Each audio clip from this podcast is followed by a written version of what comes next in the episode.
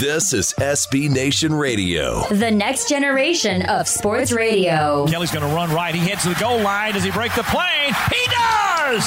Touchdown! Ole Miss! This is college football game day. Peppers is in the shotgun. He takes the snap. He runs to the left. It's a sweep. He's to the four, to the He's three. in. He's in. Touchdown, Michigan. Here are your hosts, Rich Cirminiello and Joe Lisi.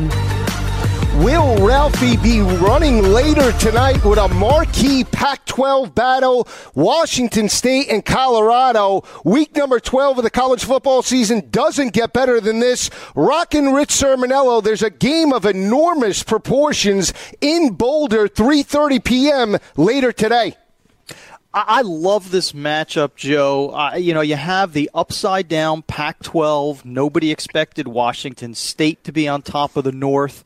They're the only Pac 12 team that hasn't lost a conference game. Absolutely nobody, even including in Boulder, would have expected Colorado to be on top of the South, but that's exactly what we have right now. So, who is the true contender for a Pac 12 title? I love this matchup uh, at Folsom Field today. I couldn't agree more. I mean, it's a, a contrast in styles for the most part. You have a high octane offense led by Mike Leach in the Washington State Cougars, 7 and 0 in the conference. If they win this ball game, they'll move to 8 0 with the Apple Cup next week against arch rival Washington in that battle. And then you have a blue collar team in Colorado led by their head coach Mike MacIntyre that has done a fantastic job with this program. I mean, it doesn't get better than this. It's an intriguing battle, and we're going to break this game down a little bit later in the show. Stay with us for the next two hours. Rich and I have a great show planned for you today. 1031 Eastern Time We'll be joined by ESPN radio host from Baton Rouge. There's a marquee battle in the SEC between LSU and Florida. We'll be joined by ESPN radio host Matt Moscona. We'll get his take about the LSU Tigers. He'll be on the sidelines. We'll get a weather report. We'll break that game down with Matt a little bit later in the show at 1030. 11 o'clock Eastern Time, we'll have a former Wazoo player, Eric Coleman, former Washington State safety and NFL safety and Pac-12 analyst, break this game down with us. And then 1130 Eastern Time, we'll be joined by former Georgia wide receiver Corey Allen. We'll get Corey's take about the other big games within the SEC. There's an SEC East battle between Missouri and Tennessee that could have huge implications for the Volunteers should Florida drop that game earlier today in Baton Rouge against LSU. We'll get Corey's take about that matchup and the other battles within the SEC. If you want to talk college football with us, give us a call. 844 843 6879. That's 844 843 6879. You could tweet me on Twitter at Go for the Two. That's the number two. You could follow Rich on Twitter and reach out to him at Rich Cirminiello. That's C I R M I N I E. LLO. Rich, there was a huge battle Thursday night between Houston and Louisville, the fifth ranked Cardinals, looking to take their record uh, in week number 12 to possibly uh, un- one loss on the year where their only blemish was on the road against Clemson, but they got dominated, dominated by Greg Ward Jr. and the Houston Cougars, sacking Lamar Jackson 11 times in that battle. Houston rolls to the 36 to 10 victory at home and really shatters Louisville and Bobby Petrino's hopes at making the playoff. Very impressed with not only the offense, but the way Steven Taylor and that defense brought it to Lamar Jackson and the Cardinals offense on Thursday night. The one that really stood out for me, Joe, was Ed Oliver, the interior lineman from Houston, a true freshman. You know, I, have been talking all year that, that he's going to lead the freshman All American defense in 2016, but I think he's actually playing like an All American regardless of class. And this Houston team, so demoralized after losing to Navy, after losing to SMU. Obviously, all of their goals, all of their dreams in 2016, those have vanished. But now they put all of their energy, all of their speed into stopping Lamar Jackson. Just a phenomenal performance. And now it really throws the Heisman into complete uncertainty. I mean, the odds, I think, were literally 1 to 50 heading into this week that Lamar Jackson would win the Heisman. Now after that performance, not all his fault, but after that, I think it could open the uh, the door for other contenders. Yeah, I'll bring that up in one second. There are a couple of points though I want to bring up about the game overall. I think we see now why Tom Herman was such a a hot commodity, even though they had two losses uh, on their resume this year. Uh, looking for Tom Herman's uh, possible will he be coaching somewhere else because you see the offensive ingenuity and how he has his teams prepared in big, big ball games. The other factor I want to bring up is now you see the difference of why Louisville wasn't in the top four, a difference between possibly the two teams in conference, Clemson and Louisville. And I talked about this earlier about why I felt Clemson was a more complete team because, in my opinion, I thought Louisville revolved solely around Lamar Jackson. Can't take away his athleticism. I mean, the man was 74% of the total touchdown production for the Cardinals overall, but Houston took him away out of that ball game, and you saw his inability to distribute the football to the rest of the playmakers on that offense. Yeah, and, and really, nobody should be floored by the outcome. I thought this game would be close. I didn't think Houston would win because I was concerned about the shoulder of Greg Ward. I don't know how much his health was going to factor into the outcome. But, Joe, you know, we, we saw it against Duke. We saw it against Virginia. We saw it last week against Wake Forest. I mean, that was a 12 nothing lead from the Demon Deacons. The score was misleading. Obviously, Louisville took flight late in that game in the fourth quarter. I think it was 44 to 12 was the final score, but the Deacons were step for step with Louisville. So that team has been up and down. They've been challenged all year. Now they went on the road against that speedy Houston defense, the speed on the offensive side for Houston, and they were completely schooled. And now we forget about Louisville in terms of a, a playoff bid, and it helps to elevate other teams like Washington that are trying to work their way back into the top four. That's a great point. And I brought up both quarterbacks because I, in my opinion, entering week 12, I still think that Deshaun Watson is a more complete quarterback than Lamar Jackson overall. And I'm not taking away from Lamar Jackson's athletic ability, second to none. But I just think as a quarterback overall, Deshaun Watson is a more patient quarterback. He is under uh, able to understand his reads and progressions in uh, in terms of the, the pocket passing game. And if you take a, a factor of his game away, like if you concentrate on taking away the read option in terms of the rushing attack. He'll sit back there and he'll distribute the football to his playmakers to make that offense not one dimensional. Whereas Lamar Jackson wants to create on every single play. He's only a sophomore, and I think that's the difference when I look at both of these quarterbacks, mm-hmm. and more importantly, both of these teams overall. Why I felt that Clemson was deserving of still a higher ranking uh, above Louisville because I felt like that team overall it, it revolves solely on Lamar Jackson. If you take him away in some aspect, whether it be in the rushing attack, he he's not patient enough as a quarterback to just sit back there and take what the defense gives him. He wants to create and force too much, and in in that type of game plan, played right into uh, Houston's defensive strengths.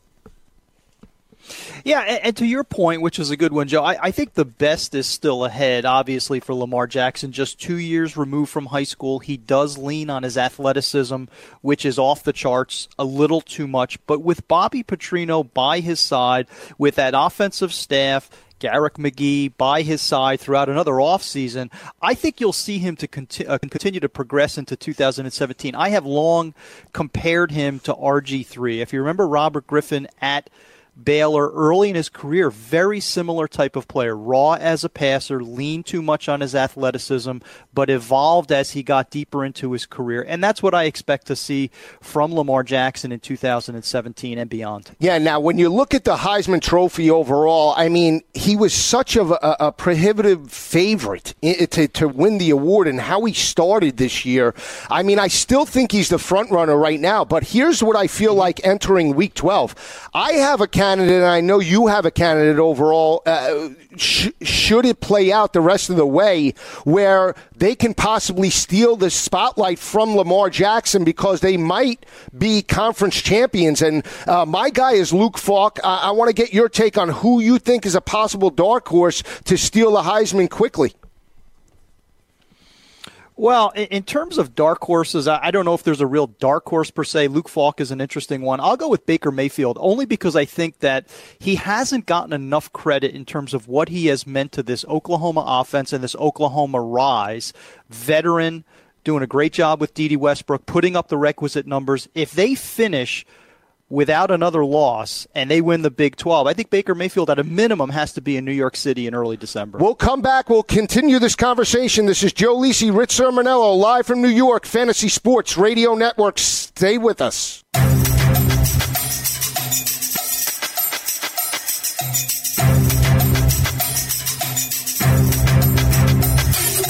Back on college football game day live from the Fantasy Sports Radio Network right here in the Big Apple. Some big 12:30 games and 12 o'clock games in the ACC and Big Ten. Let's jump right into it, Rich. Intriguing battle between Iowa and Illinois. Iowa getting the victory over second-ranked Michigan last week, 14 to 13. I think the trend continues this weekend on the road in Champaign. I really like the way the Hawkeyes are running the football. They pounded the rock against Michigan, rushed for over 100 yards in that battle battle, averaging 153 yards on the ground. I really think they wear down Illinois on the offense and defensive lines today and dominate this matchup by about 17 to 20 points. Yeah, I, I agree, Joe. I, I, think what impressed me most last Saturday was the defense, which has been inconsistent all year, despite the fact that they have talented individuals like Desmond King on the back end, Jaleel Johnson, Josey Jewell at linebacker. This is a team that has a lot of veteran talent. They finally showed it last week. Now, I, think they're going to have a difficult time getting up for Champaign at 12 o'clock after last week's big win over Michigan. But based on talent gap alone, I agree. I think they wear them down at the line of scrimmage.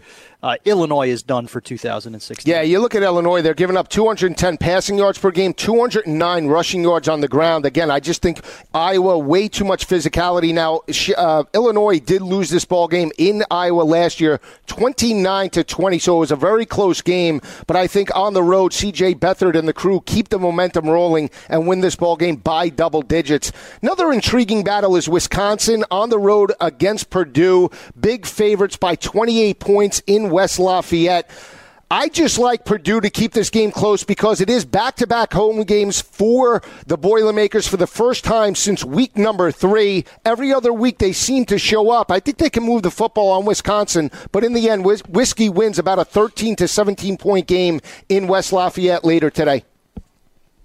The one thing I've learned about the Badgers this year is, Joe, I've been waiting for the letdown for the, yeah, they played so many big games. They just don't have a letdown in them. They're so consistent in terms of defense, defense, defense, and a little bit of running of the ball. So I think at some point it could be it could be close early, but at some point they separate in the second half. Now this game was 17 points last year. They got a 27 to 10 victory over Purdue in Madison.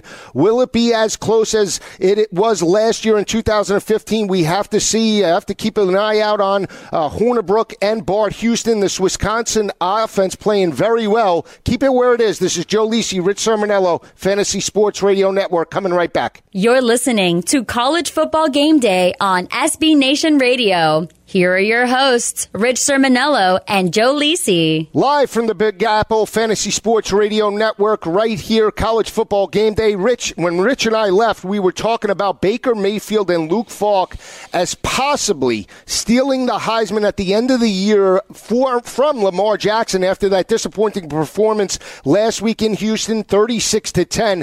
Here's my theory about Luke Falk overall. I mean, as of right now, he's completing 73% of his passes passes, over 3,000 yards, 33 touchdowns, six interceptions, Rich. But if they somehow pull out the victory today against Colorado, knock off Washington in the Apple Cup, and then win a conference championship, and he puts up dynamic numbers, how can't you at least invite Luke Falk to New York for a Heisman invite? Oh, I, I think you'd have to at that point. And I think what we've learned over the past few years, Joe, is that voters, the discriminating voters, they really wait until this time of year before they formulate an opinion. It's not so much about September, even October. Once you get into November and championships are being vied for, uh, both national and conference championships. Now are the key games. The weather has started to change.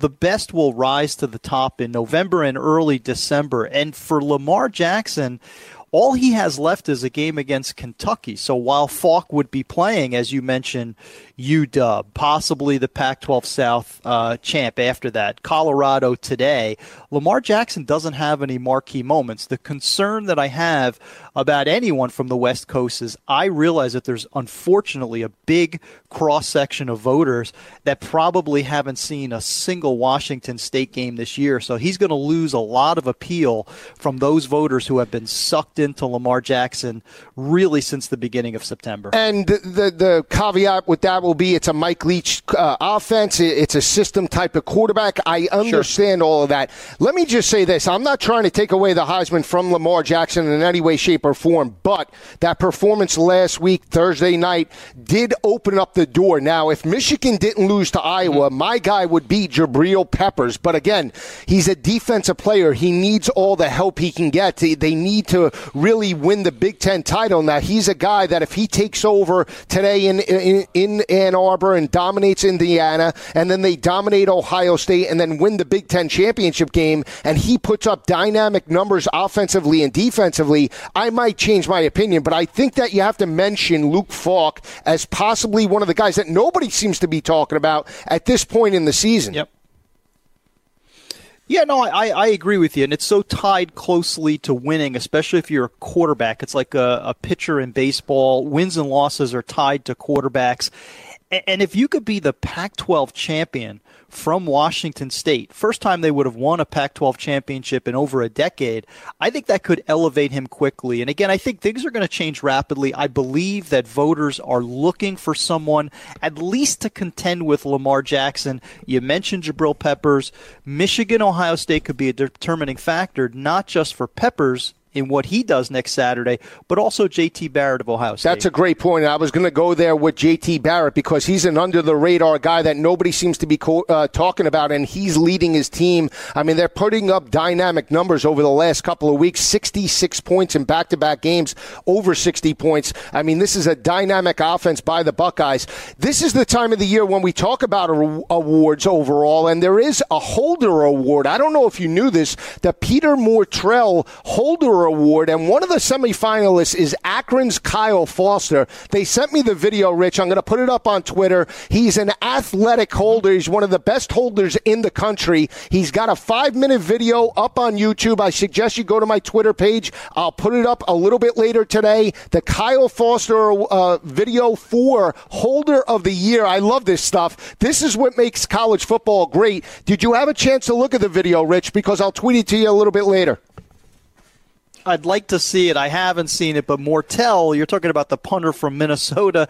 Uh, really interesting kid, really engaging personality, and obviously he's trying to bring more attention to other special teamers. We'll see how that plays out a little bit later in the year. This is the best time for college football. We'll turn our attention to a marquee battle in the SEC. It's a one o'clock kick. It's in Baton Rouge, LSU and Florida. Florida wins this game. They win the SEC East. A lot lot of pressure on this team, Rich, but I don't think they have enough in the tank. I think LSU dominates this game. More importantly, I love the way the offense and defensive lines are playing under Coach Orgeron. They're averaging 267 yards on the ground since he took over the reins, and in the back end, led by Dave Aranda, that defense holding opposing quarterbacks 55% completion percentage, only three passing touchdowns, six interceptions over the last five games. I'm sorry, I think think they have way too much athleticism, and they really bring it to Florida today. I'm calling for the 35 to 10 victory in Baton Rouge. LSU rolls in this one at one o'clock between Death Valley. Yeah, we're, we're on the same page with this one, Joe. I have it 27 to 10, so we're in the same neighborhood. I, I don't see where Florida is going to get consistent offensive production. They haven't all year. I don't expect that against the LSU defense. I have another worry in this game for Florida, which is they're banged up defensively, very good D, but banged up defensively. Now you have Leonard Fournette and Derrius Guice going up against a couple of true freshman linebackers, David Reese and Kylan Jackson. They've been filling in, played very well last week, combined for 19 tackles, but I think they struggle against that physical, deep, diverse LSU running game. So I agree. I think it's LSU going away. And then we start talking like, you know, I mean, Ed Orgeron has done a really nice job here. I wonder if, if they pull the interim tag at some point and actually give him a shot as a full time coach. Well, I think you would hold back the reins until you see how it plays out. They still have to play Texas A&M uh, next week after Thanksgiving. But again, I think this is one of the best teams in the country, peaking at just the right time. Now, when you look at the matchup overall mm-hmm. against Florida, since 2011, uh, LSU has won four of the last five by 12 points per game. And here's the one uh, down thing, down fact or MO of Florida that I don't like heading into this matchup. You look at the two road games that they have played of significant importance in the SEC. Road game in Neyland Stadium where they jumped out to a big lead, 21 to 3, could not hold that, lost that by 10 points, and then they went on the road to Fayetteville and laid an egg, 31 to 10. Their only uh, road victory on a neutral field site came against Georgia when Georgia was struggling in, uh, in terms of offensive production. They went on the road against Vanderbilt and won that ball game 13 to 6. So this hasn't been a very good road team within the conference. Now, the only saving grace you might say is that this game isn't played at 7 o'clock tonight under the lights in Baton Rouge but I still think LSU has way too much physicality. I look for Arden Key to step up and really bring it. I think uh, Florida's offensive line is in for a long day in this matchup. Uh, they, they've had a long year, that offensive line. And obviously, Joe, they've, they've had issues at quarterback. You don't know about the health of Luke Del Rio. Austin Appleby is a journeyman behind center on the LSU side, on the back end, I love that secondary. Tre'Davious White, Kevin Toliver, Jamal Adams, all of whom will play in the NFL. So I couldn't agree more. I would be shocked if Florida finds a way to win this game, and then and then it opens the door for Tennessee. We've forgotten about Tennessee uh, throughout the second half of the season for good reasons, but Tennessee obviously has a chance now to go through the back door and face Alabama for the SEC title. Yeah, we're going to take a quick break. When we come back, Matt Moscona from Baton Rouge will be breaking this game down with us. This is Joe Lisi, Rich Cirminiello. We'll talk about this matchup. You look at Florida, they're only allowing 13 points per game, 111 rushing yards on the ground, and 155 passing yards per game. Stay with us live from New York City, Fantasy Sports Radio Network.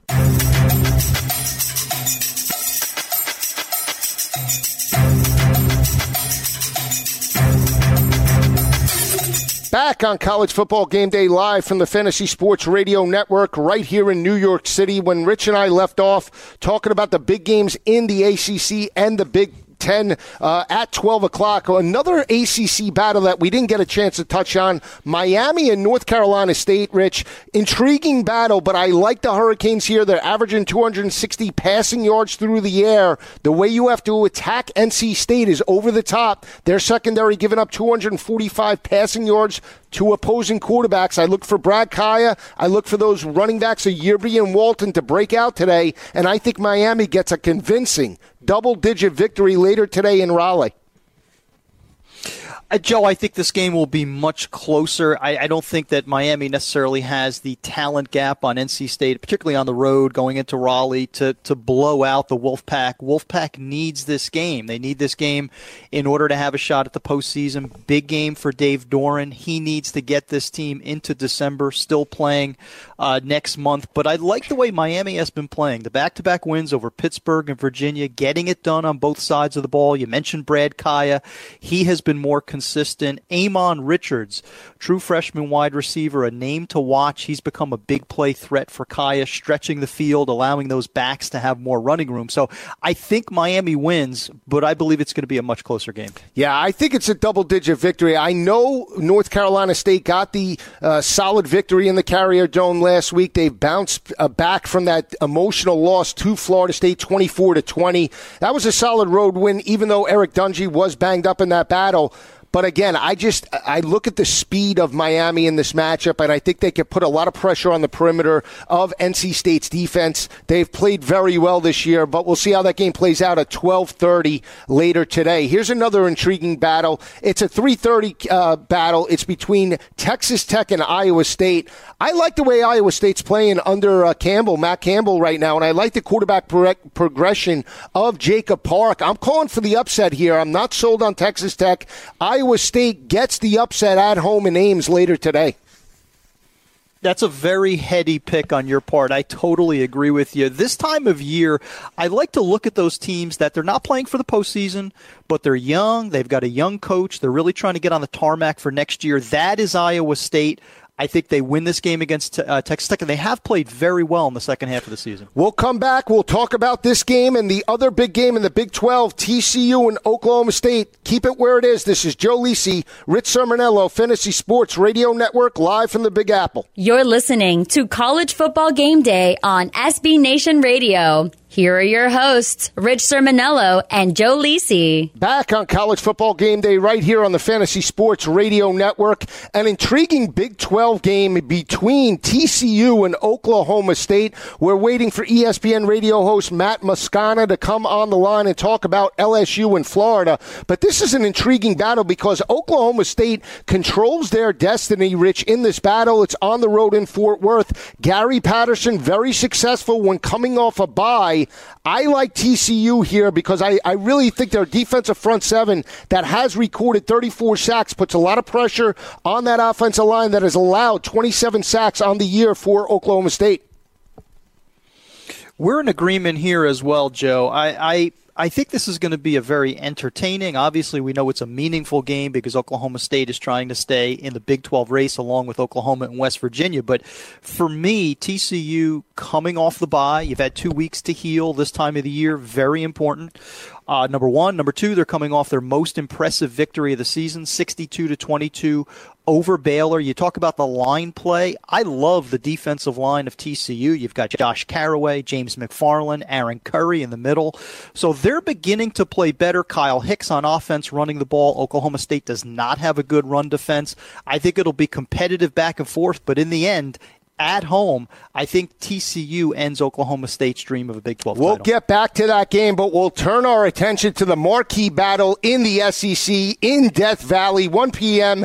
Eastern Time later today. What better way to break this game down than with a man that's piped into the Baton Rouge community? He is the voice of the Tigers. He's the radio host of ESPN 1045. He's a good friend. After further review, you've seen him on Gridiron now with Tony Barnhart. I want to welcome in my good friend Matt Moscona from ESPN Radio. Matt, how are you today?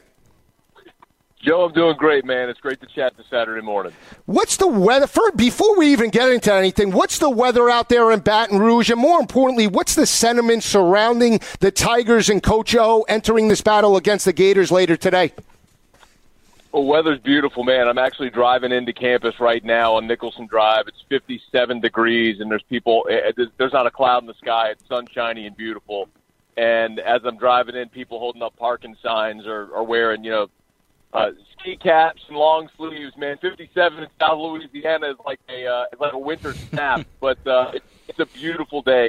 And the sentiment about Coach O, man, he's he has gained so much more ground in this effort to be the head coach than I ever would have thought was realistic, Joe. The what what Ed Orgeron has done so brilliantly, aside from win and open up the offense and all of those things, is he's he's done all the things to tug at the emotional heartstrings of, of the LSU community.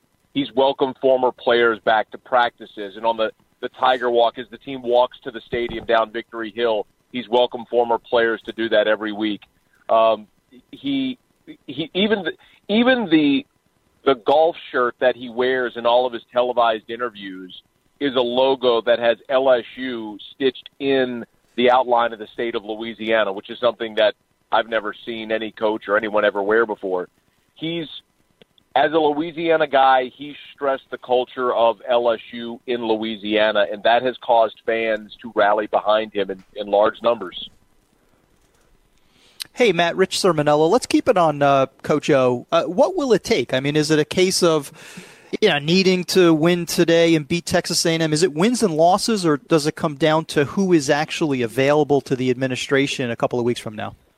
Yeah, it's it's probably the the latter, Rich. I, if I'll put it to you this way, this is my feeling on it. Jimbo Fisher is Joe Alleva's number one. He was Joe Alleva's guy last November. They did not have a plan B, and they're going to make a run at Jimbo again. And if Jimbo Fisher wants to be the LSU head coach, Jimbo Fisher will be the LSU head coach.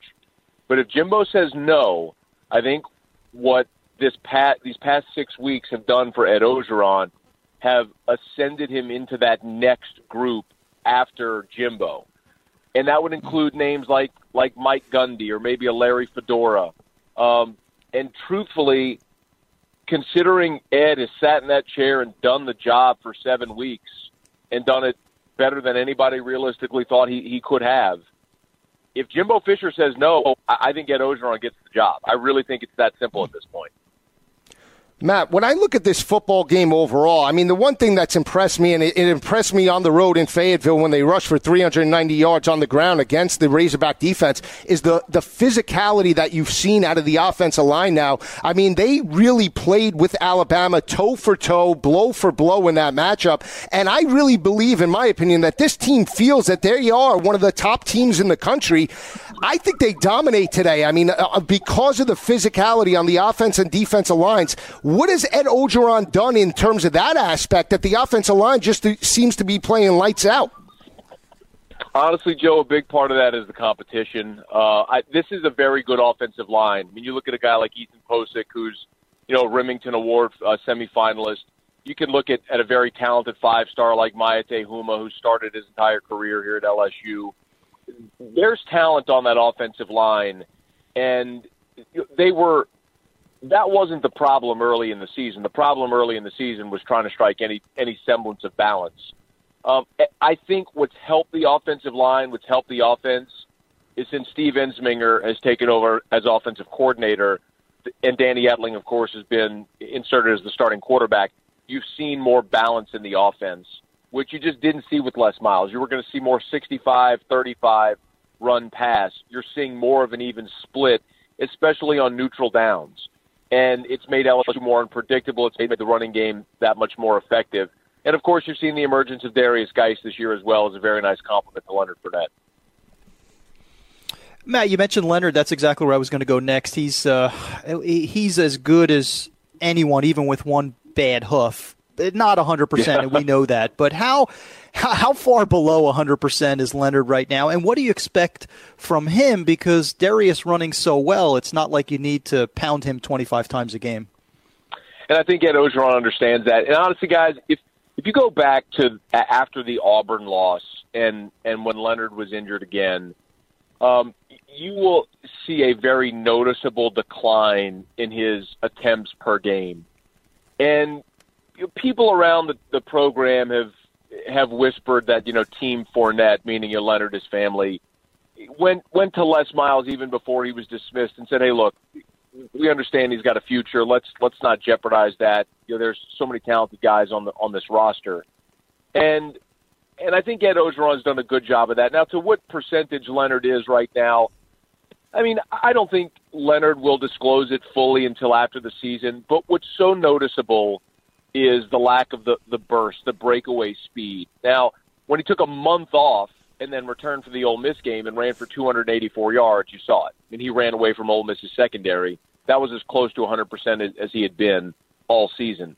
And then, of course, he, he got a little dinged in the Alabama game, and then, um, you know, unfortunately, a couple of weeks ago as well. So I, you know, I um, I, I hate I hate to see it for Leonard. It's I would have loved to have seen that guy at 100% all year to see what kind of damage he could have done on the LSU and SEC record books. As it is, he's he's not the same guy he was a year ago, and that I, I just I know whenever he is 100% and he goes into the into the NFL, he's he's that transcendent type talent, and, and he's going to be a special one to watch, and we'll all wish him well. But you know, this will be his last game in Tiger Stadium, obviously. Matt, I've heard reports that Luke Del Rio might play in this game. Everything I read, though, is he's downgraded to, and not expected to play at all. Is he even going to suit up in this ball game? Well, Joe, I I wish we uh, I wish we had done this about an hour from now because I'll be actually in the stadium on the field for for pregame warmups, and I could I could tell you that definitively. I haven't heard anything about Del Rio playing. Everyone I've talked to at Florida this week has all said it's Appleby, and quite honestly, they like Appleby's ability to run a little read option and maybe make some plays with his feet against the LSU defense. So I I don't I don't know definitively, Joe. I wish I had a better answer for you, man. But I I, I tell you what, when I'm in the stadium in about 30 minutes, I'll shoot you a text and tell you if he's even out there going through warm-ups. Not a pro- not a problem, my friend. I know you're on your way to the stadium. Enjoy the day. Thanks for the great information, Matt. We hope you enjoyed it today. Absolutely, guys. Y'all be well. That's ESPN Baton Rouge radio host Matt Moscona, 1045 in Baton Rouge, has a great show after further review. When Rich and I come back, we'll break down the top 25. Stay with us. Joe Lisi, Rich Cirminiello.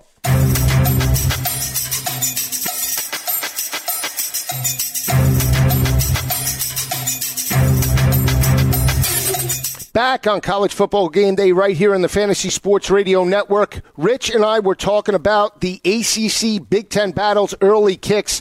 I'm coming up with an upset special, Rich. UConn on the road in Chestnut Hill later today. The Huskies view this game as a rivalry game. They're catching eight and a half points. Bobby Diaco and the boys, with their rush defense only allowing 134 yards on the ground, play toe to toe with the Eagles and upset Boston College in Chestnut Hill 1 p.m. later today. It's an interesting rivalry for those of us in the Northeast. I know people around the country may not be able to appreciate it, but Connecticut and Boston College is a good rivalry. They tend to go after the same players in states like Connecticut and Massachusetts and New York and New Jersey. So I think this will be a spirited battle. The issue that I have with UConn is what has happened to the offense. I, I, had such high expectations for this program this year because they were returning so many starters on so uh, both sides of the ball. Brian Shirreffs, uh, the quarterback, was back, but they have disappeared. Just three points in the last two games. Obviously, a pair of losses against Boston College.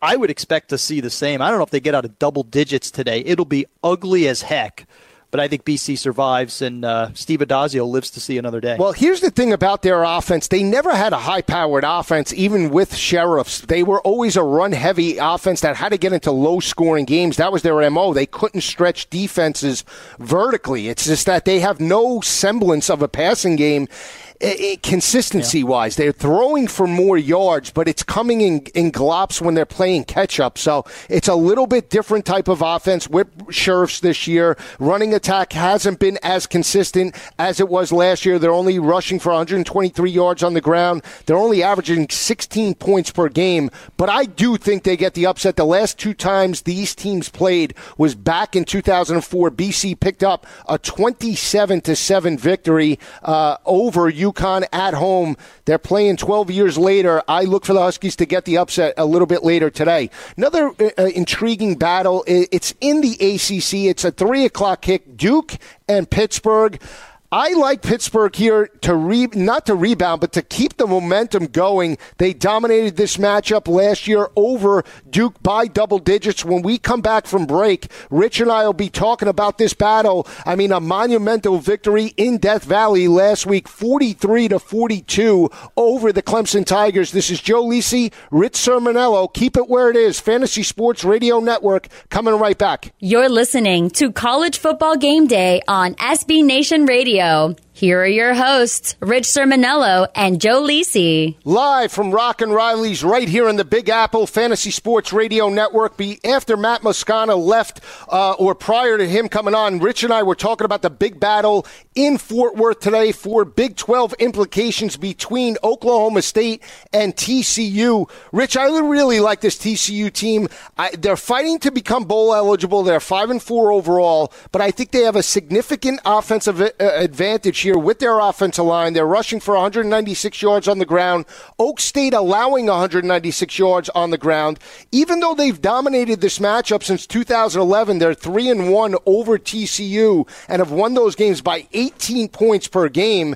To me, I think it comes down to the defense a little more aggressive and physical in the Horned Frogs. I think they get a double digit victory later today. Well, again, I, th- I, think we're in agreement, but, but you might be a little more aggressive than I am. I think it's, I think it's a close game. I I'm expect this to guy. be a back and forth. you are aggressive guy. You're being a little aggressive in the studio today, to be honest with you. Um, but but I, I think it's going to be high scoring. Both teams in the 30s. Uh, Mason Rudolph has played exceptionally well. TCU has had problems on the back end in pass coverage. That doesn't bode well against uh, Jalen McCleskey and James Washington. So Oklahoma State will have success offensively, but I think TCU will as well. Expect to see a heavy diet of Kyle Hicks uh, between the tackles. Uh, Vincent Taylor on Oklahoma State is a phenomenal interior lineman. He's just not getting enough support. So uh, the line play is going to be key, better on the TCU side, especially defensively. I think the Horned Frogs win, Joe. Everything is pointing towards them finishing strong this year, beginning today. If Oklahoma State gets out of Fort Worth with a victory, I'll be very surprised and very impressed. Well, they do control their own destiny, and this is a team where everybody's talking West Virginia, everybody's talking Oklahoma. I mean, they lost to Central Michigan. I mean, I understand how they mm-hmm. lost it, but they've rebounded. They, I mean, the but they were in that game, though. They no, were in that game. No, I agree yeah, with you. But this is a yeah. team that nobody yeah. seems to be. I mean, it could come down to the Bedlam brawl where Oak State runs the table and then mm-hmm. has to face Oklahoma, and then if they knock off Oklahoma well, then forget West Virginia and Oklahoma as a, a playoff contender. You have to turn your attention to right. the Cowboys. So, I mean, I expect them to be in this game. They have two of the best wide receivers in college football, and Jalen McCleskey. He's only a sophomore, and James Washington, a, a dynamic duo that have caught 118 passes, Rich, 1,852 yards, 16 total touchdowns. They love to start fast and put pressure on the opposing offenses to match them score for score. The one thing I look at when I look at this team over overall, plus eight in turnover margin. It's all come at home this year. Plus 10 at home, minus two on the road. You know, on the road, you need to be able to win the turnover battle and run the football effectively. And that's another reason why I like TCU. Coupled with the fact that the game is on grass, Oak State not used to playing on grass, and I have to double check. I do believe it's their first game on grass this season. Mm. Yeah, it's an, it's an interesting fact. I'll, I'll also say that you know they've been survivors. I, I mean, I, and I have to give a lot of credit to Mike Gundy and his staff. They've won close games, but you know, not impressive against Texas Tech last week, Joe. Won by a point, uh, missed extra point late in that game, could have gone to overtime. They win it 45 44. Week before that, against an average Kansas State team, have to rally to win. So, again, I give them a lot of credit for finding ways, but this has not been a dominant football team. They haven't been controlling games and controlling opponents, allowing 81 points in the last two games. For me, that one of the big question marks, a kid who has not impressed me this year, Joe, I don't know how you feel about him, but Kenny Hill on TCU, very erratic, very inconsistent. The quarterback transfer from Texas A&M. If he plays well, I think that bodes even better for TCU this afternoon. I agree with you. Very, inc- I think he's another quarterback that tries to force the issue instead of giving, uh, taking what the defense gives you on, in terms of underneath routes and coverages. He likes to force mm-hmm. the ball into into coverage, and and sometimes that leads to interceptions and incompletions and puts you in third down and long situations. So that was his problem at Texas A&M. He started fast, and then once defenses got the mo and they took away the deep ball from him, he didn't want to check down on, in terms of the short to intermediate routes, and always wanted to strike fast and throw it over the top. So I agree with you. I think he's if he can get the the ball moving in terms of the read option on the edge of uh, Oklahoma State's defense in this matchup, I think it'll be a long day for Oklahoma State. But I'm still sticking to my gums. It is Oklahoma State's first yeah. game on grass this year. I'm calling for a double digit victory. They're laying six and a half at home, but I still think they win this matchup 13 to 17 points uh, later today. It's a 12 o'clock kick, but I feel strongly about TCU in this matchup one quick point before we move on to another game. KaVontae Turpin, arguably the most dynamic offensive player in Fort Worth, finally fully healthy, had the two weeks off. So the wide receiver, he could support Kenny Hill today, could also help the special teams. KaVontae Turpin, keep that name in mind this afternoon. Bring it up. Here's another intriguing Big 12 battle. It's Kansas State and Baylor.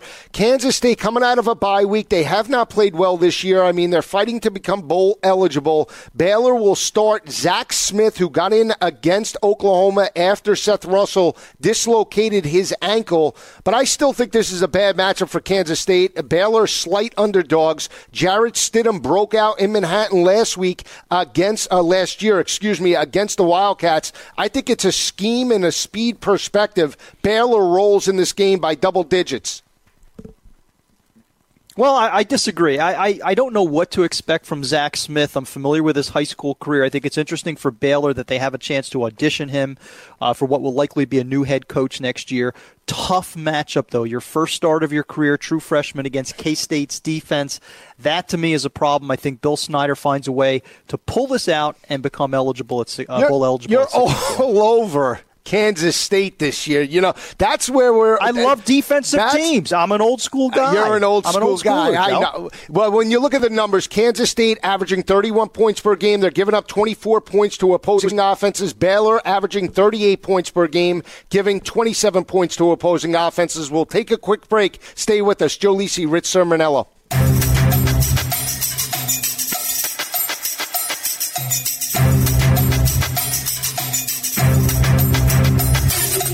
Back on college football game day right here from the Big Apple. A quick weather report, Rich. I'm going to give you a chance to change your opinion.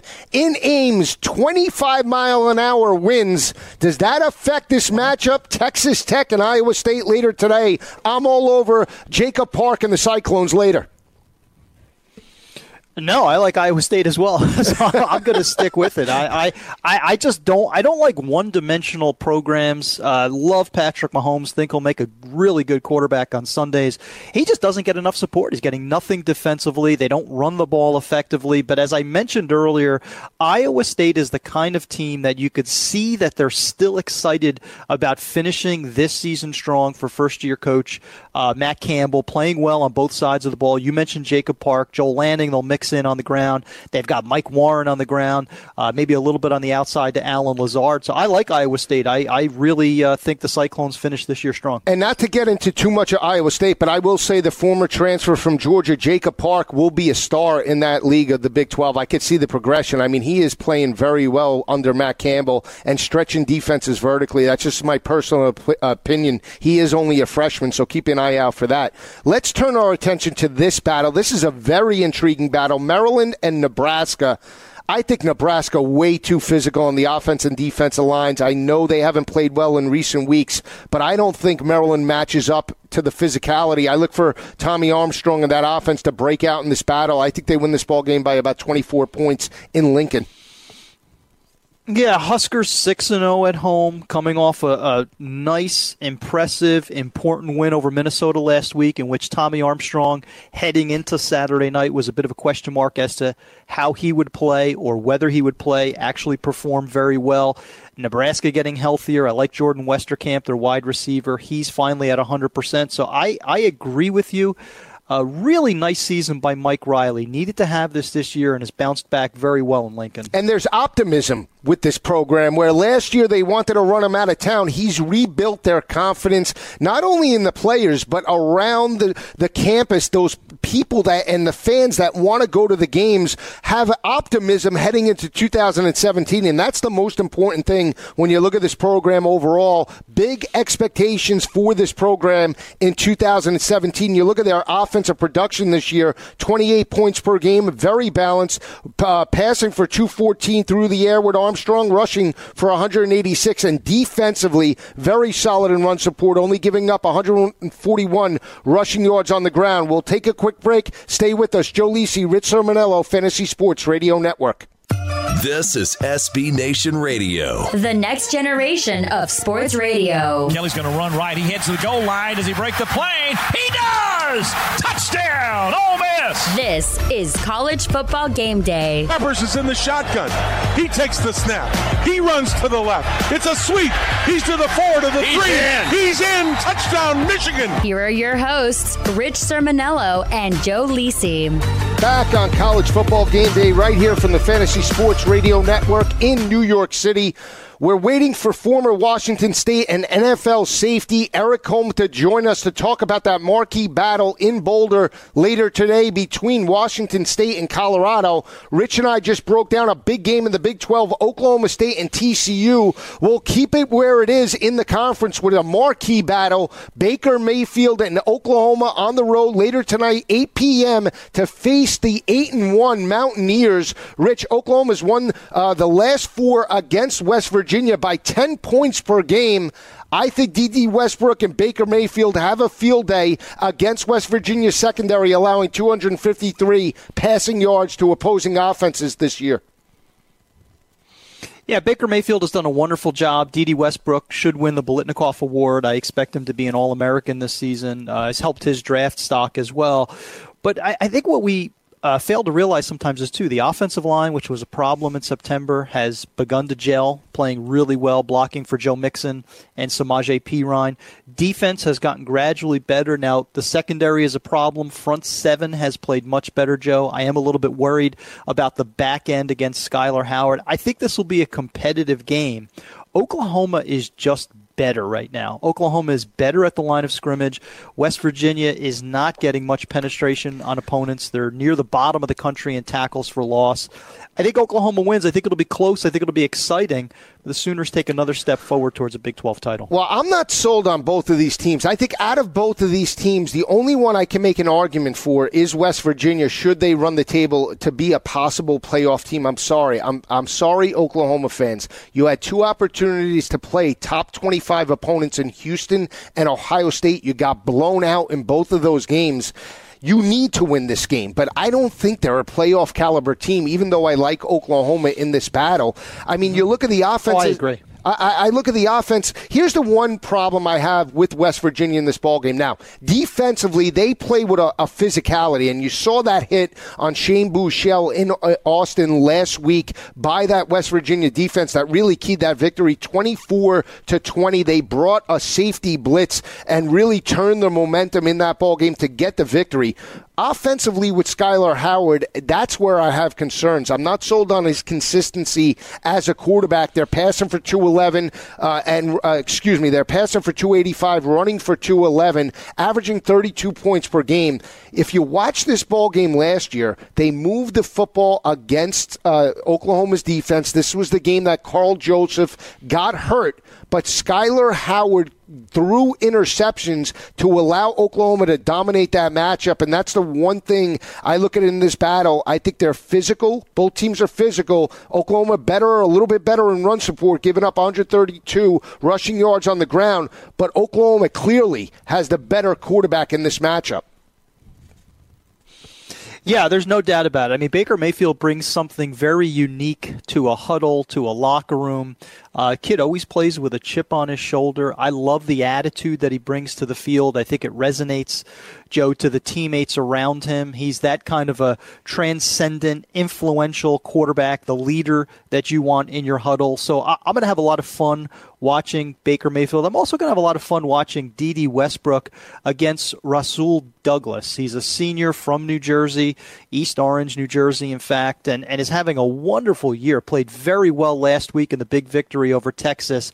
Those two, that physical corner versus the speed of Dede Westbrook. That's one of the games within the game that I'm really uh, intrigued by tonight. And Douglas has risen up draft boards now. Not to look at the draft right now, but he's a corner that really is is creeping up to possibly becoming the best corner in the league right now uh, for NFL scouts. So keep that matchup. I mean, when you look at Westbrook overall, I mean, he makes every catch you could possibly imagine. He catches the football at, at its highest point. If you give him the football in space, he gets the yards after catch. He has 68 receptions, 1,254 yards, and 14 touchdowns. But his ability to adjust to the football is what I love. And we've seen great wide receivers now over the years come out of Oklahoma. Sterling Shepard, Brian Still. I mean, uh, Kenny Stills, excuse me. This is what we've seen out of Bob Stoops' offense.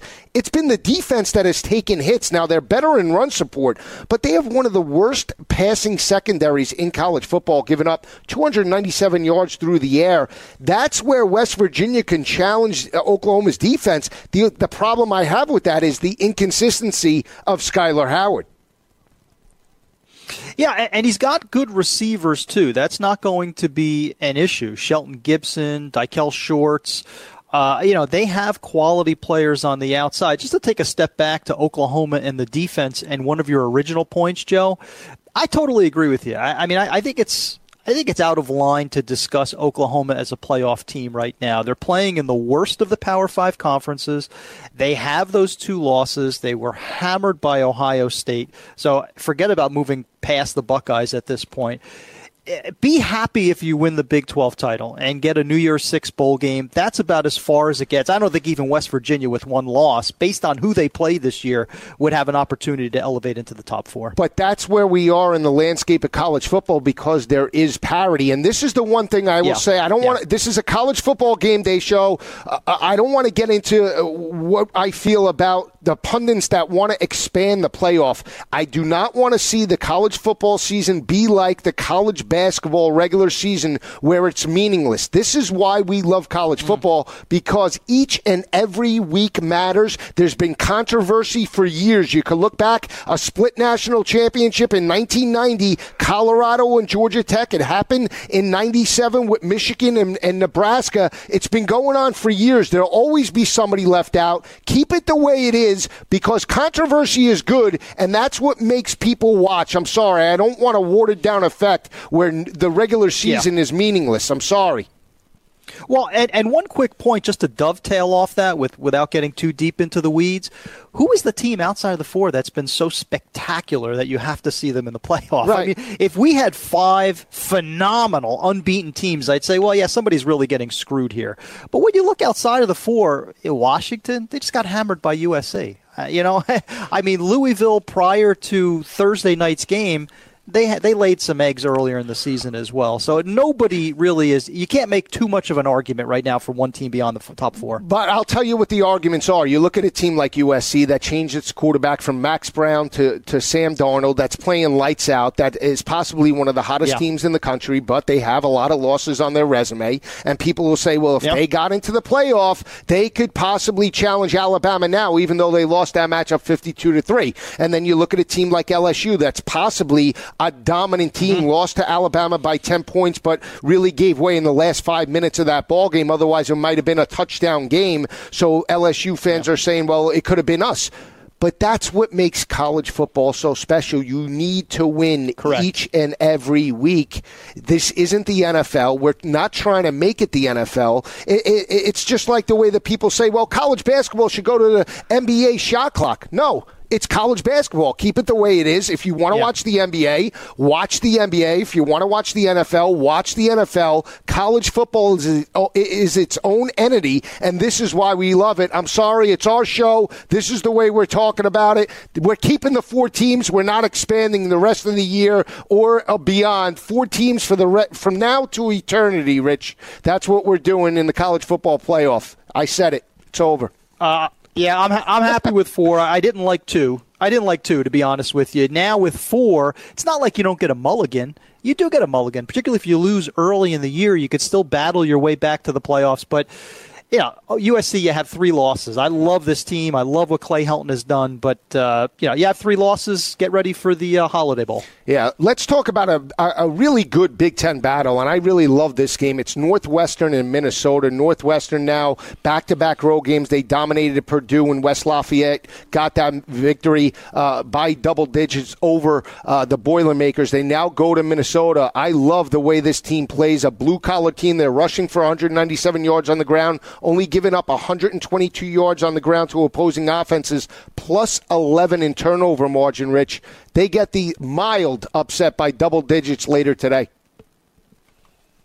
You're calling for Minnesota. Yes, yes, I love Minnesota. Yeah, here. yeah, no, I, I, like Minnesota. Yeah, I like Minnesota as well. I, I, think Minnesota bounces back. I like the way this team is constructed. Blue collar defense. Rodney Smith on the ground. Uh, Mitch Leidner does his Taysom Hill impression every week. You know, physical runner, but can't throw worth a lick. Uh, but I think it'll be enough. Yeah. I, I like Northwestern. I think Pat has done a nice job. They have good talent. Not enough, though, to win uh, uh, in Minneapolis. We'll take a quick break. This is Joe Lisi, Rich Cirminiello, live from New York. Keep it where it is.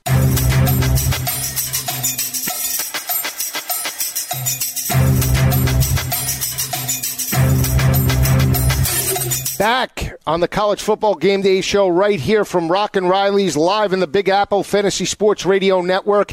Rich, a couple of intriguing ACC battles. Virginia Tech and Notre Dame. My heart tells me to take Virginia Tech in this battle, but I can't. I that the way they lost that game to Georgia Tech last week, thirty to twenty, very inconsistent. I just think Notre Dame will exploit their secondary. I'm not sold on Notre Dame either, but I think they have a little more consistency mm-hmm. heading into this matchup and I look for the Fighting Irish to get a mild uh, 10 point victory over the Hokies, even though I want to root for Virginia Tech in this ball game.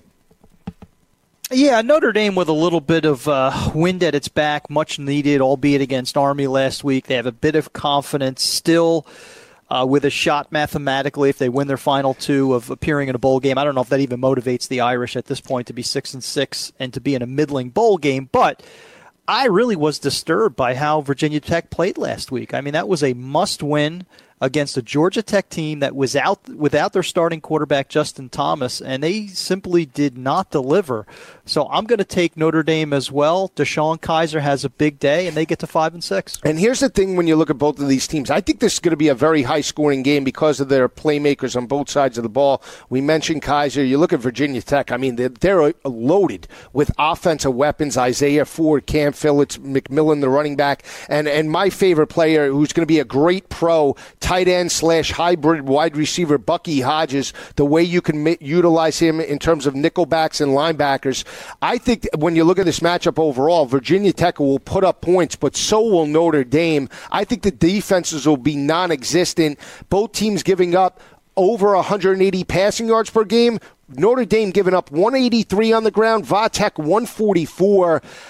I, think I think they crack through today. I think both offenses are lighted up uh, later today in South Bend. Yeah, Equanimeous uh, St. Brown has been a breakout star this year. We talk about the negative when it comes to Notre Dame, but uh, St. Brown has been dynamic as a wide receiver. You still have Josh Adams in the backfield. I love the trench battle, Joe. You know how I like the offensive line versus defensive line. The D line of Virginia Tech versus that big physical ND offensive line should be one to watch this afternoon. We're going to take a quick break, excuse me, and then when we come back, we'll break down the other games in the ACC. Wake Forest Clemson is on our radar. Keep it where it is. This is Joe Lisi, Rich Cirminiello, live from New York, Fantasy Sports Radio Network, coming right back at you. You're listening to College Football Game Day on SB Nation Radio. Here are your hosts, Rich Cirminiello and Joe Lisi. Back on College Football Game Day, right here from the Fantasy Sports Radio Network in Rock and Riley's Sports Bar. Great place to watch college football. There's a marquee Pac 12 battle. Washington State, Colorado doesn't get better than that. We have a big, big time player from Wazoo. He's live on the Progressive Celebrity Hotline. Want to welcome in former Washington State safety, former NFL safety with the New York Jets and Detroit Lions, and Pac 12 analyst Erik Coleman. Eric, how are you today? I'm doing great. How you guys doing this morning? Doing well. What a matchup. Wazoo versus Colorado has huge Pac 12 implications. What has the mad scientist done in recent years that he starts off slow, Eric, but somehow, some way, this team catches fire and peaks at just the right time at the end of the year? Well, you know, he, he's done a great job. You know, earlier in the year, they, they weren't playing well. They lost to Eastern Washington at home for the season opener. Uh, then they went to Boise State and lost a close game. But and then uh, Mike Leach called them out, said they were soft, uh, questioned their their their you know their willingness to to go the extra mile, and they've responded ever since. You know, I, I got the opportunity to call that next game when they played Idaho, and it was just a beatdown. You know, it, the message that he sent to that team really got across, and they've responded well. And, and let's see if they can keep going and, and finish through the season. Eric Rich Cirminiello, I, I think uh, watching Mike Leach's offenses, whether it was Texas Tech or Washington State, we make this assumption that there's an endless supply of quality receivers. River Cracraft is now injured, out. How much does that hurt the continuity of the offense? Well, it, it definitely hurts the, the continuity. River was a guy who who was fearless going across the middle. He was uh, he's kind of like their their tight end, if you will. You know, he, he's making those intermediate catches going across the middle. He's fearless, and he's a leader on the team. So uh, they're going to need some of the other guys to step up. I know Gabe Marks has been a you know, he, he's one of the, the Pac-12 all-time leading receivers, but Tavares Martin has stepped up. And and one thing that's been great about Washington State, when they've had their success, they've ran the ball well. You know, they had they run by committee. They have three great running backs, uh, three young guys who who do a good job of, of running the football. And I know Mike Leach isn't known for running the football, but that's something that they've done exceptionally well to t- kind of take the load off of Luke Falk's shoulders. That's exactly where I was going when you mentioned those running backs. I mean, uh, James Williams, Jamal War- uh, Morrow, and Ger- Gerard Wicks have combined for 106 receptions, 21 rushing touchdowns. But Washington State, Eric, is rushing for 132 yards on the ground. Last year, they were up in the area of 80 yards per game. People don't th- think that's a big statistic, but it allows Mike Leach in that offense with Luke Falk to control the tempo and give their defense a rest. And I think that's why you're seeing a defense that's been dominant at times, especially in run support. Absolutely. You know, run, running the football, you know, it, it, doesn't just help your offense. You know, it, helps you move the chains. It, it, keeps the defense honest. I know at the beginning of the year, they were facing a lot of uh, three-man rushes, and the teams were dropping eight men in coverage, and that was making it very difficult for Luke Falk to move the ball down the field. Now that they have that run game established, they're going to rip teams apart. If you choose to rush three, they're going to run the football. If you rush four, bring five, they're going to make you pay against the pass. So that that's something that that adds to what they can do on offense. And like you mentioned, on defense, it gives those guys an opportunity to get a rest. You know, Luke Falk and that offense run down the field so fast and efficiently that the defense doesn't really get time to to to rejuvenate. You know, to get some rest and to to, to get together and, and make their adjustments. So uh, the defense has responded well. Uh, Alex Grinch has done a great job over there. Shalom Luani is a, is a player who's who's been very versatile as a safety. He's played some linebacker for him, and just just a, a phenomenal ball hawk. So they have a lot of talent over there on defense, but it's uh, a lot of the credit goes to that offense that running game. Eric, you touched on exactly where I was going, which is Alex Grinch, uh, such an instrumental figure over the past two seasons last year, really did a great job with the defense this year as well. Can you talk a little bit about that side of the ball, which doesn't get nearly enough credit, obviously, as the offense does? Yeah, well, I mean, their their defense, uh, like you mentioned, Alex Grinch is is an aggressive coach. He he preaches turnovers. He wants them to get the ball back to the offense so they can get get the ball in the best position as possible. But you know, they they also have some great coaching. You know, they have they have great coaching staff. I know Grinch coaches the safety, but you know the the defensive line coach. You know he, he's a he's an NFL veteran. He gets a lot of the players out of uh, American Samoa. You know they, they, when their de- their defensive line has been very effective. Her- Hercules Mataafa is a emerging star. So th- there's a lot of players on that on that Washington State defense that that, that can make plays for you and, and have really stepped up. So uh, you know to be a, an alum of Washington State is very exciting. You know also you know on the other side of this matchup, Colorado. Mike, um, excuse me, I, I played for their coach. Mike MacIntyre was was my secondary coach when I played for the Jets, and, and I got a chance to call his game, and he's and he's been doing a great job over there as well. So it's going to be an interesting matchup this week. When you look at this Colorado team, and I love what Mike MacIntyre has done because he's a blue collar type of guy, Eric, and you could elaborate on that. I, I feel like he preaches a physicality on the offense and defensive lines. You look at his team now with Sefo Liufau, their quarterback. He's a mobile guy, consistent passer that has completed 67% of his passes. But Colorado has playmakers as well. Phillip Lindsay, their running back, and Shay Fields and Devin Ross, their wide receivers. I mean, how do you feel Washington State should game plan to shut down this Colorado offense that's averaging 35 points per game? Well, I mean, I think to start, just like every other every defense, you have to start with stopping the run and try to make the team one dimensional. You know, Philip Lindsay has had a great career at Colorado. He does a good job of moving the sticks. He can also catch the ball out of the backfield. If you can start with shutting him down, then, then that, that's that's a great start. But the main thing on defense is eliminating the big plays, eliminating chunk plays, make that offense methodically go down the field, and that gives you more opportunities to create turnovers, to get after the quarterback, and and, and ultimately help your team. Any concerns about Luke going up against that Colorado secondary? Chidobe Awuzie, uh, again, another underrated player uh, who has NFL aspirations. Last time that, that you guys played UCLA, struggled against the, the Bruins secondary. How about today against Colorado? Yeah, I mean, they pose a, a, a big problem for Washington State's offense. this is a, this is a defensive secondary that can match man to man against Washington State's receivers. You know, as you mentioned, uh, Chidobe Awuzie is a is a very good player, very physical, very good in coverage. Does a good job of coming in and playing the nickel. He can play outside. He can come. He can play safety. You know, he can do it all. Um, Oliver's another corner who, who's very versatile, very good athlete. Um, they, they really have a great scheme. You know, Mike MacIntyre, Mac, Mike MacIntyre is a, a defensive-minded guy, and you know that defense is, is really humming in the right direction. So uh, it's going to be a, it's going to be a, a tough matchup for Washington State. One of the biggest tests they've had this season. So um, if they can get past this one, they're going to do some do some great things in the season. Eric, great information. You're a good friend, and I know you're a New York guy. So when you're in town, please join us in the studio. We got a great brand new studio right here in Fantasy Sports Radio Network. We hope you enjoyed it today. Absolutely, I loved it, and I would love to stop by. I appreciate you having me.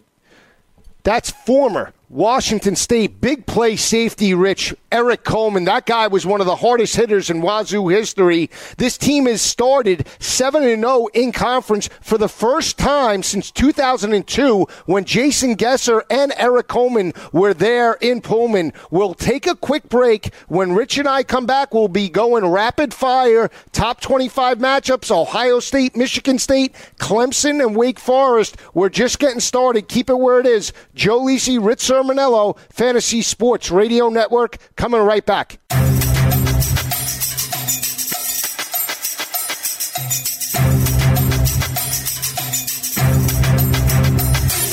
Back on college football game day, right here on the Fantasy Sports Radio Network. Some other intriguing battles within the Big Ten and ACC. Rich, we were talking about Minnesota and Northwestern. I really feel strongly about Minnesota. I think they're going to blow out Northwestern a little bit later today. I think it is double digits. We talked about Virginia Tech and Notre Dame.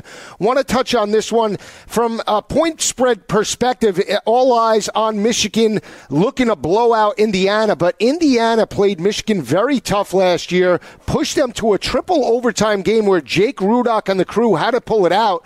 I look for Lagow and Redding and Jones to push the envelope today, especially with John O'Korn at quarterback for the Wolverines. Uh, I'll take those points. How many? How many am I getting? Twenty-four one, and a hook. I'll absolutely take those points. I have Michigan winning by 18, 34 to 16, and it's not just the quarterback situation. I think there's good. Look at what you have in the rearview mirror the emotional loss to Iowa. Up ahead is Ohio State. Now you have to face Indiana, which has been feisty all year long. Love their linebackers, led by Tegray Scales.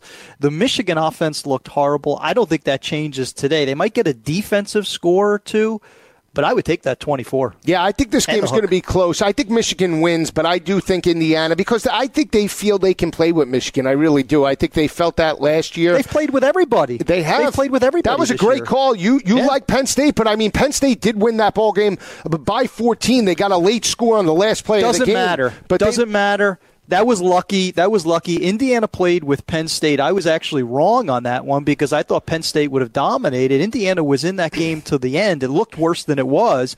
Same thing with Ohio State. Indiana hung with Ohio State, even though the final score yeah, was 30. I think he's doing a this great job. A very well coached team. Yeah, he's doing a I great agree. job. Underrated head coach and Kevin Wilson. Here's a, an upset. I just think defensively, if you watch this ball game last year with Chad Kelly, Vanderbilt lost that ball game by 11 points. They have game film on Shea Patterson now. They're fighting to become mm-hmm. bowl eligible. I think Vanderbilt strikes the upset. They're catching 10 in Oxford later tonight. We have about 30 seconds. Hold off on that. Hold yeah, off. I'll, I'll get, yeah. No, who do you like, though, just quickly before we go to break?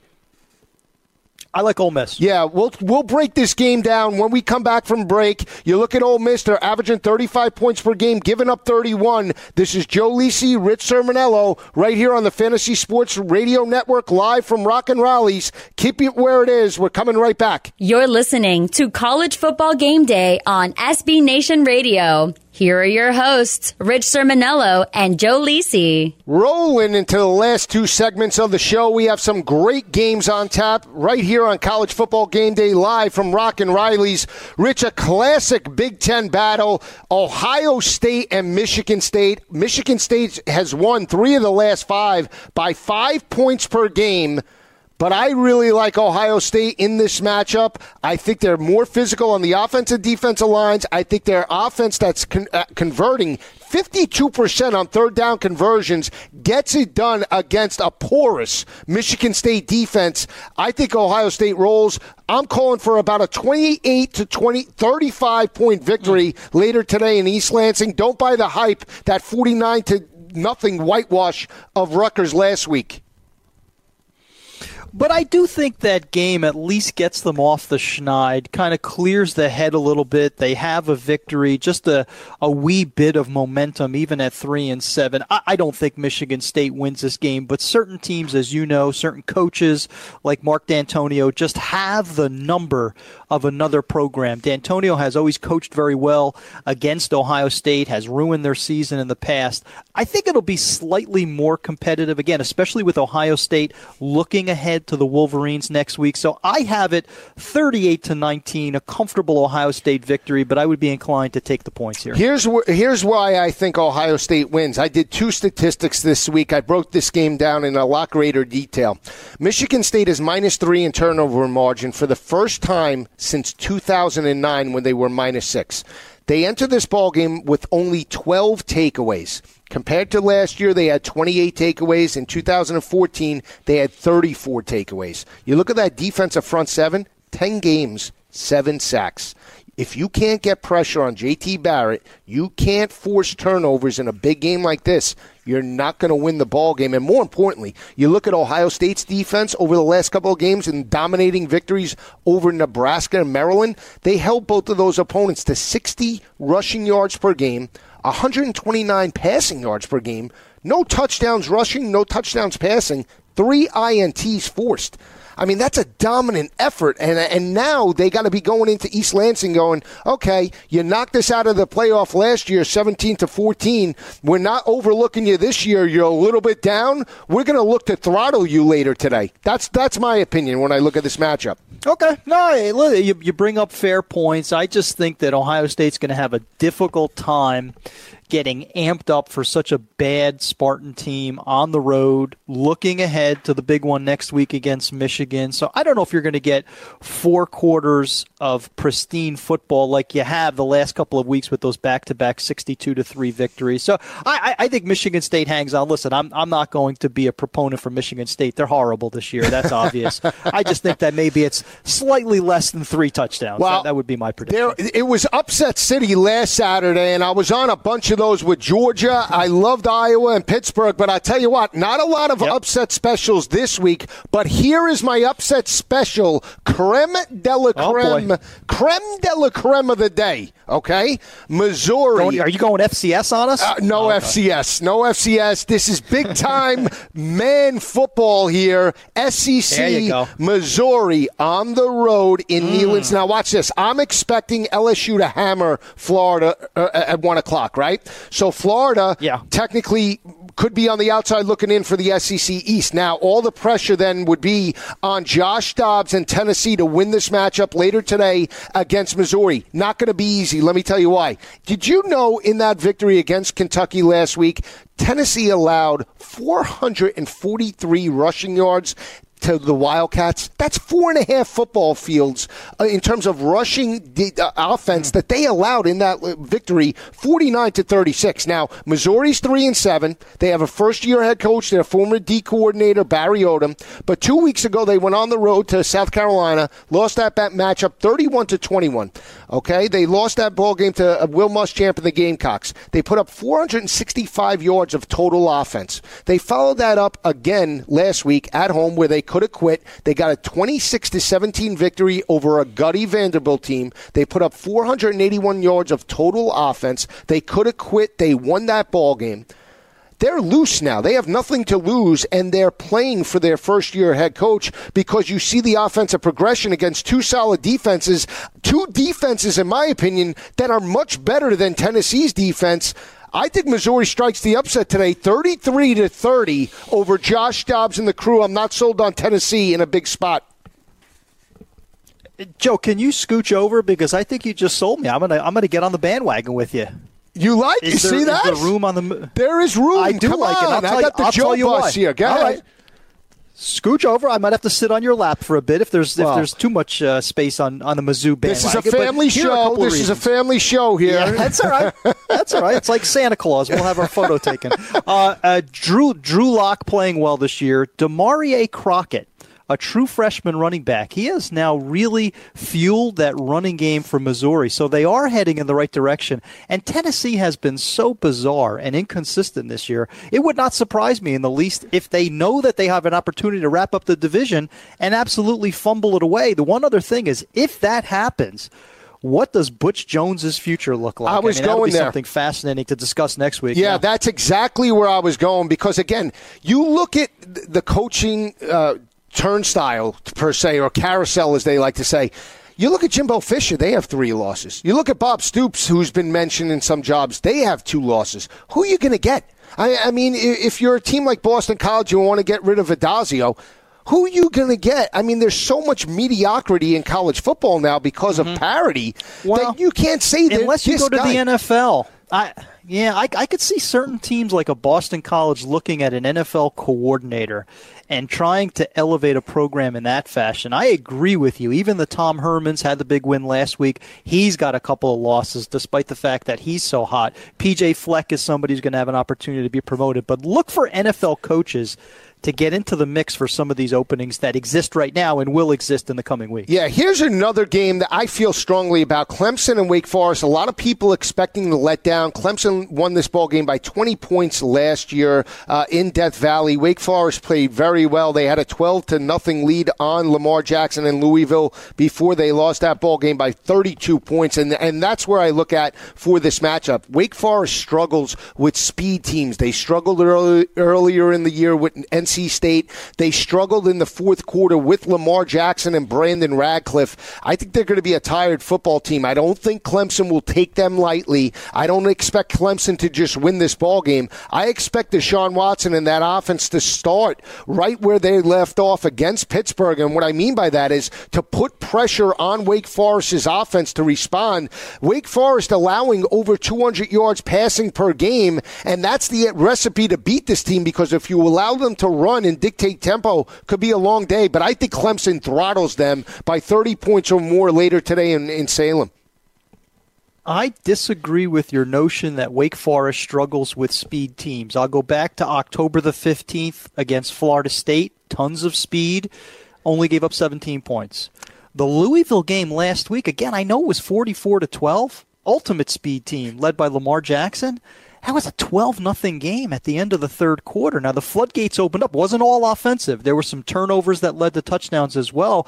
They have the defensive talent led by Jessie Bates on the back end, Duke Ejiofor up front to contain Clemson. I, am I'm, I'm not sold on Clemson. I think this is a closer game than Vegas thinks. I have it 30 to 13 What's your final score on this one, Joe? I think Clemson honestly puts could put up a 50 spot on, on Wake today. I do. Ah, I, I, not not not not in Winston Salem. They're so well coached. I don't think I, un- I understand that, and I understand what you're saying about about the speed the speed teams. Here's what I look at when I look at the Florida mm-hmm. State matchup. I wasn't sold at Florida State at that point in the season either, and they never challenged Wake in that ball game uh, uh, vertically. I mean, if you watch that ball game, they allowed Wake Forest to dictate the tempo. They wanted to run Dalvin Cook between the tackles and rest up heading into their bye week. I mean, the one game where I think they struggled, where they got stretched vertically, was in the NC State game. So, I mean, again, Louisville's been very inconsistent. They turn it on, they turn it off. Uh, so I don't know when I gauge that matchup.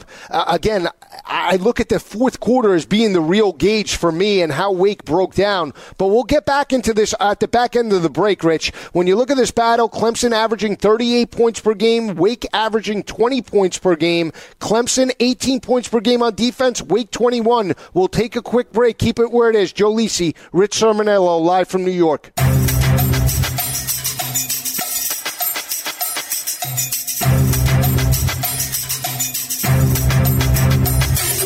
Back on college football game day right here from Rock and Riley's Fantasy Sports Radio Network. When Rich and I left off, we were talking about the marquee late night battle, Ole Miss and Vanderbilt. We're bucking heads here. Rich, you like Ole Miss. I like Vanderbilt because of the defensive scheme. How do you see it playing out later tonight? Yeah, and I would say I like Ole Miss. I don't love this game because I see your point about the the motivation for Vanderbilt. Really like that defense led by Zach Cunningham. Derek Mason has done a nice job defensively. Offensively, though, I don't think they keep up with Ole Miss. Ole Miss has a little bit of momentum, still have a shot to play in the postseason. I think Hugh Freeze really, really wants that postseason opportunity. 15 practices, four quarters to continue coaching Shea Patterson. He provided a spark last week did have a little bit of that Johnny Manziel flash to him. He'll struggle against Vanderbilt, but he'll make enough big plays to outscore Kyle Shurmur in the Vanderbilt offense. Well, they took the red shirt uh, tag off of him because they needed him after uh, Chad Kelly's injury. I mean, they really needed him to step up. But we haven't heard about Hugh Freeze possibly being on the chopping block. He was more on the chopping block when they had three losses. Now that he's got five, we don't seem to hear him mm. mentioned in, any, in terms of uh, job security at this point, do we? That would be a disaster. I, I, mean, talk about a team that would struggle to trade up. That would be it. I mean, he's done a fantastic job in terms of securing talent. He's really excelled on signing day. He's he's made Ole Miss relevant again. Just another case of a good coach having a bad season. I'll say it's like Mark Dantonio. Good coach, bad season let's move on and try to regroup next next year. Yeah, we'll see how that game plays out. That's an eight o'clock game. Rich looking for Ole Miss to keep the momentum rolling. I like Vanderbilt to get the upset. Another intriguing battle, Rich. Uh, I want to say intriguing because the the matchups are a little bit limited, but upset special for me. Oregon somehow, some way keeps this game a lot closer than people think, and I look for the look ahead. Utah to Colorado. The Ducks could be in striking range in Salt Lake City around 2, 2 p.m. Eastern Time later today. I would be impressed if Mark Helfrich can have his kids motivated at this point. It's uncharted waters at three and seven, no chance of a postseason. All they're really playing for now is the Civil War next week against Oregon State. Utah has finally found some offensive punch. I think that's what leads them through this game in Eugene and and on to actually it's in Salt Lake City, isn't it? Yeah, well, you're really nuts for picking for Oregon in this one. We'll keep it where I'm it thinking, is. I'm thinking if J- we'll keep it where it is. Stay with us, Joe Lisi, Rich Cirminiello. You're listening to College Football Game Day on SB Nation Radio. Here are your hosts, Rich Cirminiello and Joe Lisi. Back on College Football Game Day, right here from the Fantasy Sports Radio Network. Breaking news. This is why you have to listen to the show from our good friend in Baton Rouge, Matt Moscona, just texted me Luke Del Rio did not make the trip for Florida. He is not there for the Gators. Austin Appleby will get the start, Rich. I don't think it matters because I even thought with Luke Del Rio at the helm, LSU would roll, but now this puts a lot more pressure on that Florida offensive line to open up holes in the running game. I have more breaking news for you. Tommy Armstrong will not play today against Maryland. Wow, look at this. this a bit of a this, surprise. This is yeah. why you have to stay with us between 10 and 12 because this is the info that you need. I still like uh, yep. Nebraska in that matchup, though. I think they're way too physical. Yeah. Offensive, defensive lines. And if you've watched Maryland play, they have major quarterback problems. Perry Hills is banged up as well. So uh, I still think all things being equal, I like LSU. I like Nebraska in both of those games. I think nothing changes in my opinion. But breaking news: Tommy Armstrong will not. Is a concussion protocol? What is it?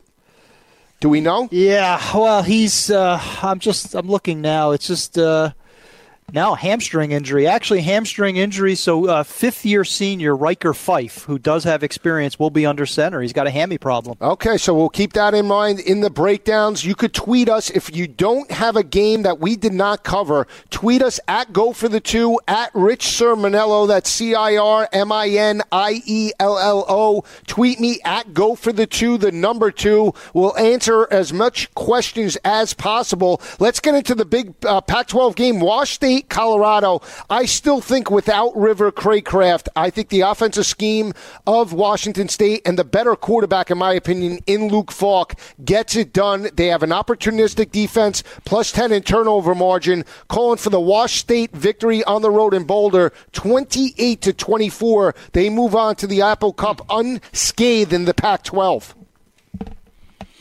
Would be enormous for Mike Leach and, and for the Washington State program. I'm on the other side, though. I, I, like Colorado 35 to 30, a little more scoring. Uh, Colorado at home, balanced on offense. But here's the key for me they have a finally a Pac 12 defense, better than a Pac 12 defense. They can get it done up front with Jimmie Gilbert. They can get it done on the back end with the pass defense. Now, you're not going to shut down Luke Falk and Gabe Marks. I understand that. But as I mentioned with Erik Coleman a month ago, UCLA gave a lot of problems to Luke Falk. And I expect that to happen today. I think he has a mediocre afternoon.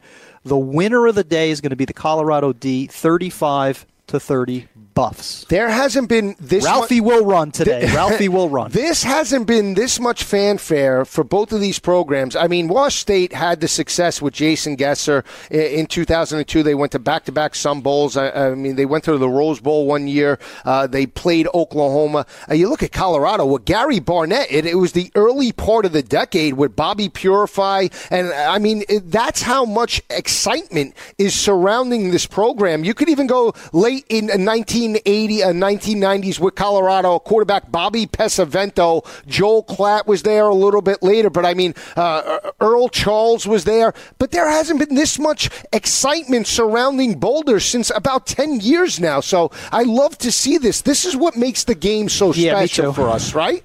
I mean, I totally agree. And, uh, no, I, I love it. I love it because we get accustomed to the same teams year in and year out the Stanfords, the Oregons, the USCs in terms of the Pac 12. Colorado has natural liabilities, natural hurdles that other programs don't, such as poor facilities. They don't have the same athletic budget of other uh, teams in the Pac 12. They don't recruit as well as other teams in the Pac 12. And here is Mike McIntyre, one of my leading candidates for 2016 Coach of the Year, at 8 and 2 with an opportunity to win the Pac 12 South. This is what makes college football so exceptionally fun. Yeah, I mean, I can't think. I grew up loving Colorado. And for those that think I, am a Colorado hater, I'm not. I used to love Eric Bieniemy. It was my favorite running back. Mm-hmm. Him and Carlos Snow from uh, Ohio State. I mean, Robert Edwards from Georgia. I had those guys in the early early 90s that I grew up watching. Darian Hagan was another one. I mean, the list goes on and on for the Michael Buffalo. Westbrook. Oh, yeah, oh, yeah, yeah. I mean, yeah. so this is this is what I love about college football. But when I look at this game objectively, for me, I think the more balanced team offensively and defensively, and the momentum for me is Wash State because they have the explosiveness. Now, I know Liufau, I know Lindsay. I just think they're a much a more complete, experienced team, and they've been there. They were nine and four last year and went to the Sun Bowl, where Colorado, this is uncharted waters for them, so to speak. Still a young team under Mike MacIntyre, but we'll see how it plays out. A great matchup on Fox, 3:30 a little bit later today. One more game that we really haven't touched on. It's a rivalry game, but uh, USC and UCLA, I think USC rolls. I think they're a more dominant team. I know the numbers sort of suggest that UCLA will be in this matchup. Uh, they've played very well, but again, uh, you know, when you look at this game, Sam Darnold is the difference for me. 68% completion percentage, 22 touchdowns, six interceptions, and the physicality is back on the defensive side of the ball for me, especially in run support with USC only giving up 139 yards on the ground. They're laying 14 points. I think I think they win this ball game by 20, Rich. Yeah, I disagree. I'm taking the points. I had this game 30 to 21 USC. I don't expect the Trojans to lose, but for UCLA, this is their proverbial bowl game. USC coming off the big Washington win last week. And for all the problems that the Bruins have had, defense has not really been one of them. The secondary is outstanding. How about this stat before we go to the break? 17 consecutive quarters – without allowing a touchdown pass. So this will be an interesting test for Sam Darnold today. It will. When you look at USC, they're averaging 31 points per game. UCLA averaging 27 points per game. USC giving up 22. UCLA 25. We'll see how it plays out. For Rich Cirminiello, this is Joe Lisi. For our great producer, Pete Considori, have a great weekend. Enjoy the week, uh, the games. Stay with us each and every Saturday. Fantasy Sports Radio Network. Have a great weekend, everyone.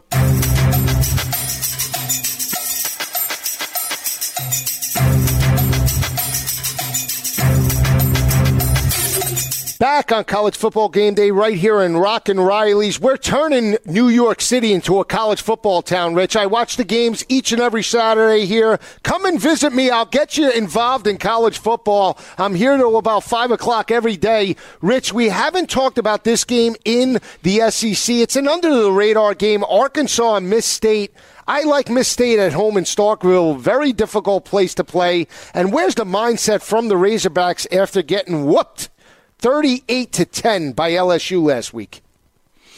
Yeah, ultimate inconsistent team. I, I think Dan Mullen still has his kids motivated. I really like the future of Nick Fitzgerald when he's not playing against Alabama offensively. So I think it's Fitzgerald over Austin Allen, who's still not 100%. I agree with you. Go Bulldogs. Yeah, we'll go rapid Are fire. the drinks on you at Rock and Riley's, by the way? I, drink think, coffee, I so no, no alcoholic beverages for All me. the drinks I, am on Joe. geared into caffeine and protein when I watch college football. That's it. I'm geared in. I'm locked in from now until about 3 o'clock in the morning. I watch every game I can possibly get, Rich. I'm a maniac when it comes to college football. You know that. uh, let, here we go. Let's go rapid fire here. Rapid fire. We have to do this. Penn State, Rutgers. Uh, you you need to have your head examined if you're playing this game. Number one, number two, if you're taking Rutgers, don't even watch the game because you you might be disappointed. I could see you taking Rutgers, but I would take Penn State with laying the big number uh, in Piscataway. You're saying that recruits in the region are not paying much attention to this game? Uh, this is not something that's going to affect signing day. Now, I, Penn State in a blowout. I can't talk about Rutgers anymore. Uh, yeah, enough uh, of that. Here's an, another under the radar. Here's a game I like. Are you ready? Uh, uh, Tulane. Yeah. To cover the points against Temple because of their ability to run the football, get into a low-scoring game. Uh, Three thirty today. I have a hard time betting against Temple right now. I mean, Matt has them playing very well offensively and defensively. I'll, I'll, I'll, take the Owls over Tulane. All right, one more. Oregon State covers the number against Arizona. Arizona one and nine against the spread in Vegas. I hate the job that Rich Rod is doing. I'll, I'll take Oregon State to lay to to win this the game. battle to stay out of the basement. This is this is to see who the worst team in the Pac-12 is. I agree with you. Oregon State playing much better than Arizona if, right now. If there is a game we haven't covered, tweet us at Go for the Two, at Rich Cirminiello. Stay with us each and every Saturday right here on the Fantasy Sports Radio Network from 10 to 12 p.m. Eastern Time. We have you covered for your college football tailgate. For our great producer, Pete Consadori, have a great weekend, everyone. Enjoy the games. College football is the best. We just love talking about it.